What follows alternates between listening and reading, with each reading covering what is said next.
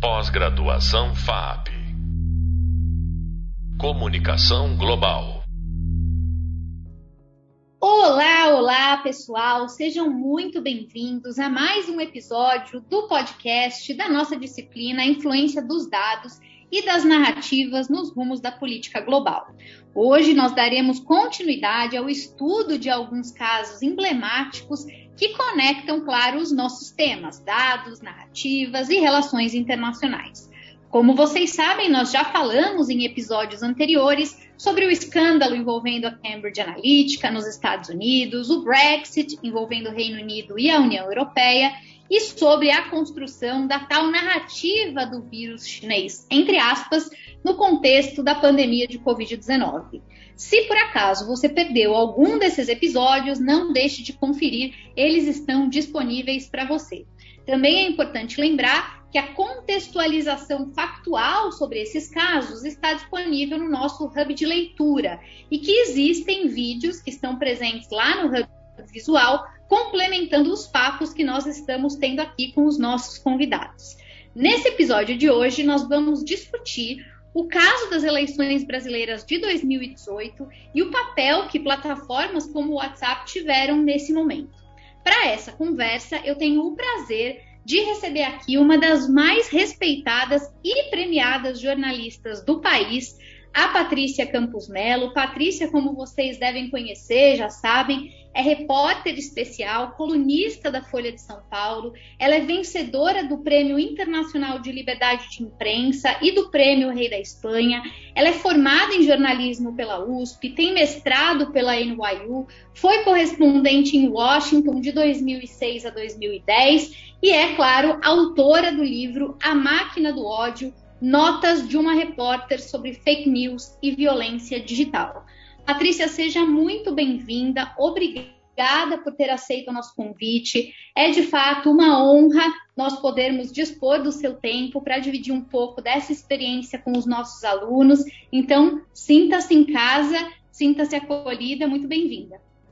Obrigada, Fê. Uma honra estar aqui na sua aula com seus alunos. Olá a todos. Super feliz de estar aqui. Muito bem, Pato, eu queria começar a nossa conversa justamente te questionando a respeito das motivações que levaram à publicação do seu livro. A gente já falou sobre ele aqui ao longo da nossa disciplina, outros convidados já citaram o teu livro ao longo das conversas. E bom, nós que te acompanhamos sabemos que dias antes ali do segundo turno da eleição de 2018, você publicou a primeira de uma série de reportagens sobre financiamento de disparo em massa no WhatsApp, em redes de disseminação de notícias falsas, na maior parte das vezes em benefício do então candidato na época, o Jair Bolsonaro. Desde então, também acompanhamos que você acabou se tornando alvo de uma violenta campanha de difamação, intimidação, e eu queria entender entender se esse foi justamente o ponto de partida para o livro. Queria conhecer um pouco desse contexto que te motivou a escrever sobre esse assunto. Bom, primeiro, obrigada de novo, né, por pelo convite. É, a resposta curta é não. Esse não foi, é, isso não foi o que me motivou. Na realidade, eu comecei a escrever o livro. Ele era um livro uh, focado em líderes populistas digitais, ou seja, é, líderes que estavam em ascensão que usavam de forma muito hábil, muito eficiente, uh, tecnologias digitais. Então, eu comecei a pensar nisso. É, eu estava morava nos Estados Unidos, eu era correspondente quando eu cobri a primeira campanha do presidente Obama em 2008. E, e, na época existia uma visão muito otimista a respeito do que podia fazer a tecnologia, a internet, para a política e para a política global a gente estava todo mundo muito otimista na época. Eu lembro que a campanha do Obama usava é, os dados das pessoas para organizar voluntários. Então, assim, eu viajei com voluntários, eles eram todos organizados por áreas e atribuições, tudo usando os dados deles.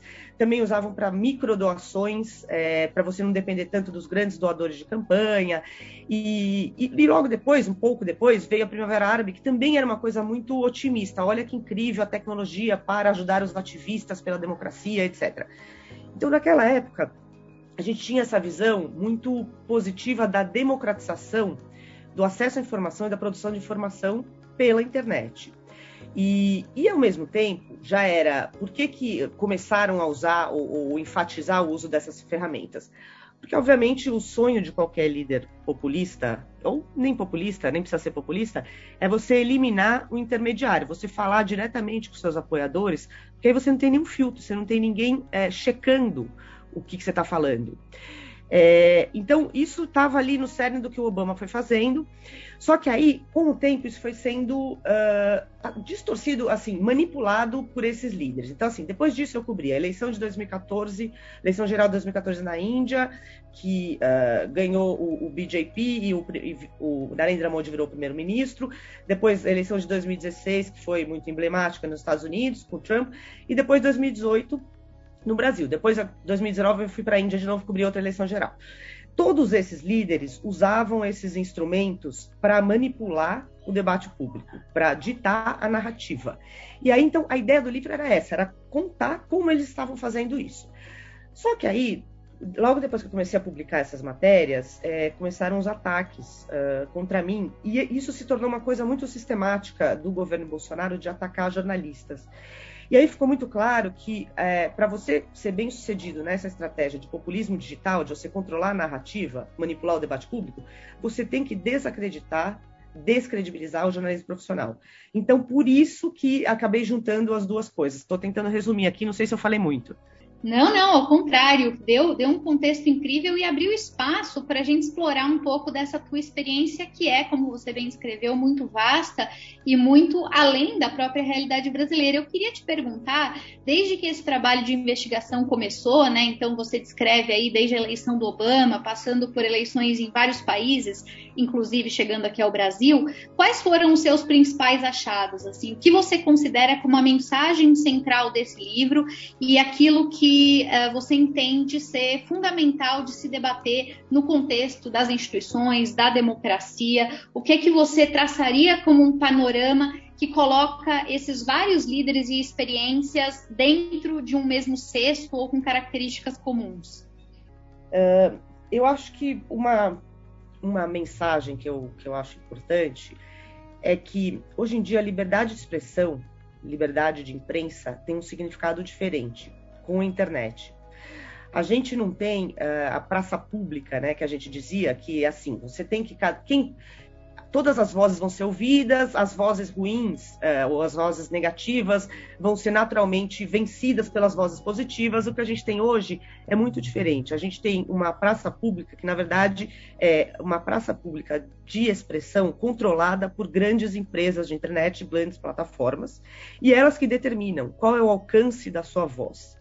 É, e essa discussão é, é muito importante no sentido de que todos esses líderes populistas o que eles praticam hoje em dia é a censura pelo barulho. Em vez de você ter uma censura tradicional, né, de ter um censor aí entrando num jornal, entrando numa TV e proibindo publicação, esses líderes eles inundam todos os, os meios de comunicação, as redes, é, de, as redes sociais, etc., com informações que eles querem ou emplacar determinadas narrativas ou usar como cortinas de fumaça. E essas versões, elas abafam a versão que vem da, do jornalismo profissional, né? que vem de uma, vamos dizer, dos veículos que se dedicam a apurar informações, olhar as fontes originais, checar, pegar os documentos. Então, o que eu diria é assim, e eu lembro, eu gosto muito do, de uma frase que é bem diabólica, mas é bem genial, do Steve Bannon, numa entrevista que ele deu, que ele fala assim, acho que era uma entrevista de 2018, que ele falou assim, Partido Democrata não é o nosso inimigo, nosso inimigo é a imprensa. Como lidar com a imprensa? Ele fala algo do tipo, let's flood the zone with shit. Ou seja, vamos inundar a zona com besteira, né? Para não dizer outra palavra.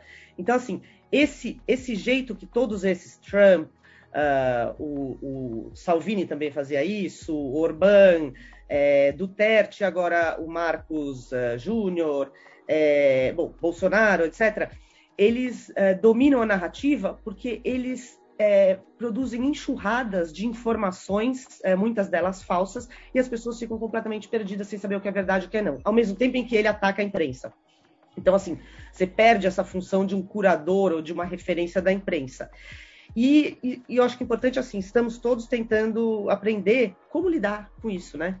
Como cobrir isso, como entender isso, como não amplificar esse tipo de desinformação, é, isso tudo.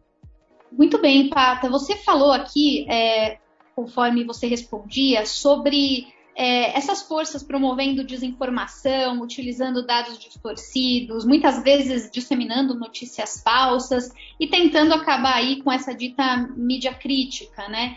No seu livro, você fala muito em milícias digitais e também fala em tecnopopulistas. Eu queria que você nos ajudasse, ajudasse a nossa audiência a entender um pouco melhor é, as origens disso, a definição que você dá a esses termos e por que, na sua interpretação, você entende que esse tipo de coisa ganhou força no Brasil dos últimos anos? O que é que mudou? É, bom, é, populistas digitais. Uh, populistas, vamos resumir de uma forma bem é, é, superficial, é, são líderes que se beneficiam e utilizam muito é, o nós contra eles, né? Então eles sempre se representam assim, com é, galvanizam os apoiadores em torno de um inimigo comum. É, e os populistas digitais usam as redes sociais, é, mas não só as redes sociais, você também tem TVs, amigas, etc., mas todo essa, esse ecossistema de informação para ajudar a passar essa mensagem. E essa mensagem fica muito mais poderosa com a amplificação que é possível fazer nas redes, inclusive porque você pode fazer o microdirecionamento de mensagem, você pode mirar exatamente certos, uh, certos setores demográficos, certos sem, sem uh, ofender outros abertamente, né? São os, os anúncios ali é, muito direcionados. Então, por exemplo, eu sou um, um populista aí que eu quero ganhar o, o voto dos caras que defendem o uso de armas. Então eu posso fazer anúncios, uma coisa muito direcionada, pró-armas, para o pessoal que gosta de armas, enquanto que para o pessoal que, sei lá, tem alguma outra coisa que goste, eu faço. Então, assim, você é, galvanizar, juntar os seus apoiadores contra um inimigo comum se tornou muito mais fácil você usando as redes sociais, as tecnologias digitais. E aí surgem as milícias digitais ou milícias virtuais.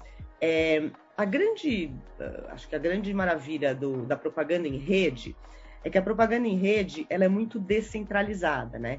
Então você pode ter até assim, vamos dizer, um grupo fazendo análise de redes sociais, estratégia. Olha, agora a gente quer que tal mensagem uh, viralize, então vamos uh, bombar nossas redes para botar isso, vamos acionar influenciadores que a gente conhece, etc. É, e aí você vai determinando Uh, vai tentando moldar as narrativas, né? E isso vai em várias escalas. Vou falar no caso do Brasil, você tem o tal do, vamos dizer, o gabinete do ódio, vou usar isso em, em é, sentido figurado, né? O pessoal da estratégia digital do Bolsonaro, que vai ali traçar. Bom, a gente precisa agora desviar de tal assunto, porque esse assunto não é bom para gente, vamos privilegiar esse, tal pessoa, é, vamos atacar tal pessoa, etc. Aí você tem uma estratégia que sai dali e que é amplificada pelas redes sociais dos governantes, é, dos políticos, dos apoiadores, é, e aí continua sendo amplificada por youtubers bolsonaristas, é, influenciadores bolsonaristas, até que chega nas pessoas como a gente, de carne e osso, que ajudam a amplificar isso. Né? Então, essas milícias digitais, você tem as milícias, você tem robô? Tem, tem robô. Tem gente contratada? Tem gente contratada. Mas você tem um monte de gente de carne e osso que ajuda também a amplificar essa mensagem. Você juntando tudo isso, é, você cria uma força estupenda de, de tanto para você influenciar a opinião pública, como para fazer assassinato de reputação, porque você junta uma coisa que tem ali uma coordenação, uma estratégia, com uma coisa que é voluntária, é, espontânea e genuína. Então, eu diria que, que as milícias digitais são isso. Por que, que isso pegou no Brasil? Olha, pegou no Brasil é, do mesmo o populismo digital, do mesmo jeito que em outros países, onde você tem, vamos dizer, parcelas da população que não foram beneficiadas pela globalização, que não foram beneficiadas por uma época de prosperidade. É, então, por exemplo, você poderia dizer, nos Estados Unidos você tem essa figura do uh, homem branco, não muito escolarizado, que se ressente de minorias, né? No Brasil, você tem uma coisa, por exemplo, dos uh, alguns conservadores que foram negligenciados, né? Que nunca tiveram aí as suas prioridades, prioridade de valores religiosos, valores culturais uh. Então, esse pessoal também se sentiu muito negligenciado. É, na Europa, você tem o pessoal também, trabalhadores que se sentem, por exemplo, de imigrantes ou de muçulmanos. você, se, você foca nesses grupos e você mobiliza esses grupos em torno do inimigo comum. E para isso, as redes sociais são muito importantes. Eu queria justamente pegar nesse ponto que você trouxe, né? Você citou aqui várias experiências, fez aí um pequeno exercício de política comparada, mostrando que existem algumas semelhanças, algumas particularidades em relação a esses vários países que você citou, embora, claro, a gente saiba que também existem diferenças. Eu queria terminar essa conversa, Patrícia, te perguntando algo que é urgente, né? Principalmente no caso brasileiro, para que a gente possa é, proteger as nossas instituições, salvaguardar a nossa democracia no contexto dessas novas ameaças e até tendo em vista essa experiência internacional, Estados Unidos, Índia, que você acompanhou, o que que você entende ser importante de observar, o que que deveria ser feito? Olha, tem coisas de muito longo prazo, né? É, como redução de pobreza, aumento da educação, mas tem algumas coisas que a gente está vendo que eh, deveriam ser feitas aqui no Brasil, por exemplo, uma ofensiva de regulação, que a gente está vendo na Europa, né, com o, o Digital uh, Services Act e o Digital Markets Act, que fazem uma regulamentação das plataformas, tanto em relação à concentração de mercado, como em relação ao uso dos dados das pessoas, porque as plataformas têm que ter mais incentivo para tentar combater a desinformação de uma forma mais eficiente. Isso é do, do lado das plataformas. Agora, do lado uh, da população, eu acho que é preciso realmente uma educação maior para a gente conseguir identificar o que, que é opinião, o que, que é fato, o que, que é um, um site hiperpartidarizado, né? É, e, e, meio que tentar sair dessas bolhas. Mas é, é uma tarefa super de longo prazo, que implica educação midiática, implica uma série de coisas e precisa muito de regulamentação, porque hoje em dia é mínima, mínimo incentivo para as plataformas é, fazerem, investirem mais em moderação e em combate à desinformação. Você acha que essa realidade ela reforça ou ela de alguma maneira ameaça o jornalismo profissional? Qual é a perspectiva que você vê para quem está trabalhando ou pretende trabalhar nesse campo da comunicação? Por um lado, por exemplo, a, a pandemia da Covid-19, a cobertura que, que a imprensa fez, vou falar do Brasil, mas outros países também, reforçou a necessidade de referências, né? De você ter um jornalismo profissional que consegue ajudar as pessoas nesse mar de desinformação, né? Você tem a pessoa que é o jornalista que foi lá apurar informação, foi lá dentro do hospital, etc. Isso é muito importante. Por outro lado, a gente ainda não descobriu como fazer informação de qualidade viralizar da mesma maneira que desinformação, né? Desinformação é muito mais emocionante, provoca muito mais engajamento, é, alimenta muito mais os algoritmos. E a gente ainda não conseguiu fazer isso com checagem de fatos e nem com informação de qualidade apurada de jornalismo. Então, acho que tem esses dois lados, né? Tem o resgate da importância da curadoria ou da referência representada pelo jornalista, mas ao mesmo tempo a gente está numa competição muito desigual, em que a gente não viraliza e desinformação viraliza. Olha, o tempo é curto, mas vocês tiveram uma enorme é, é, aula, um privilégio aqui estar com a Patrícia. Eu queria agradecer muito, Patrícia, pelo seu tempo. Queria incentivar os nossos alunos para que eles leiam o livro. Eu já falei isso aqui no curso várias vezes. E também a série de reportagens. Eu coloquei tudo isso nas nossas bibliografias. Acho que vale a pena se dedicar a isso. Patrícia, queria te agradecer e te deixar à vontade para a sua despedida final. Olha, eu que quero agradecer, queria falar para vocês, espero que vocês curtam o livro e que vocês são muito sortudos de ter a Fê de professora, porque ela é incrível e, e muito capacitada, uma pessoa muito, muito inteligente. E, e isso, gente, acho que a gente vai continuar aqui fazendo o nosso, né, nosso trabalho direito, tentando combater a desinformação. Olha, gente, eu que agradeço. Vocês sabem que quem tem amigos na vida tem tudo, né? Então vocês não levem em conta o que ela tá falando, porque é, é isso, né? A gente precisa de amigos nessa vida. Mas olha, eu queria, eu queria agradecer mais uma vez e aos nossos alunos. Queria dizer, pessoal, não deixem de conferir o hub visual, o nosso hub de leitura. Eu já tenho alertado isso sempre. Vamos ampliar o nosso repertório sobre tudo isso que a gente está tra tratando por aqui, as aulas, os papos eles são apenas a oportunidade para despertar em vocês essa vontade de aprofundamento. E como vocês sabem, de acordo com o nosso plano aqui de ensino, na próxima conversa nós trataremos do nosso último caso, que é justamente sobre a guerra de narrativas, particularmente empreendida no conflito entre Rússia e Ucrânia de 2022. Eu espero vocês lá e espero que vocês estejam aproveitando toda essa jornada aqui no nosso curso. Você acabou de ouvir um podcast sobre uh, o Brasil, o caso do WhatsApp, da desinformação durante as eleições em 2018 e desde então, com a repórter especial da Folha de São Paulo, Patrícia Campos Melo. Eu sou a professora Fernanda Manhota e eu te encontro logo menos para mais um papo. Pós-graduação FAP. Comunicação Global.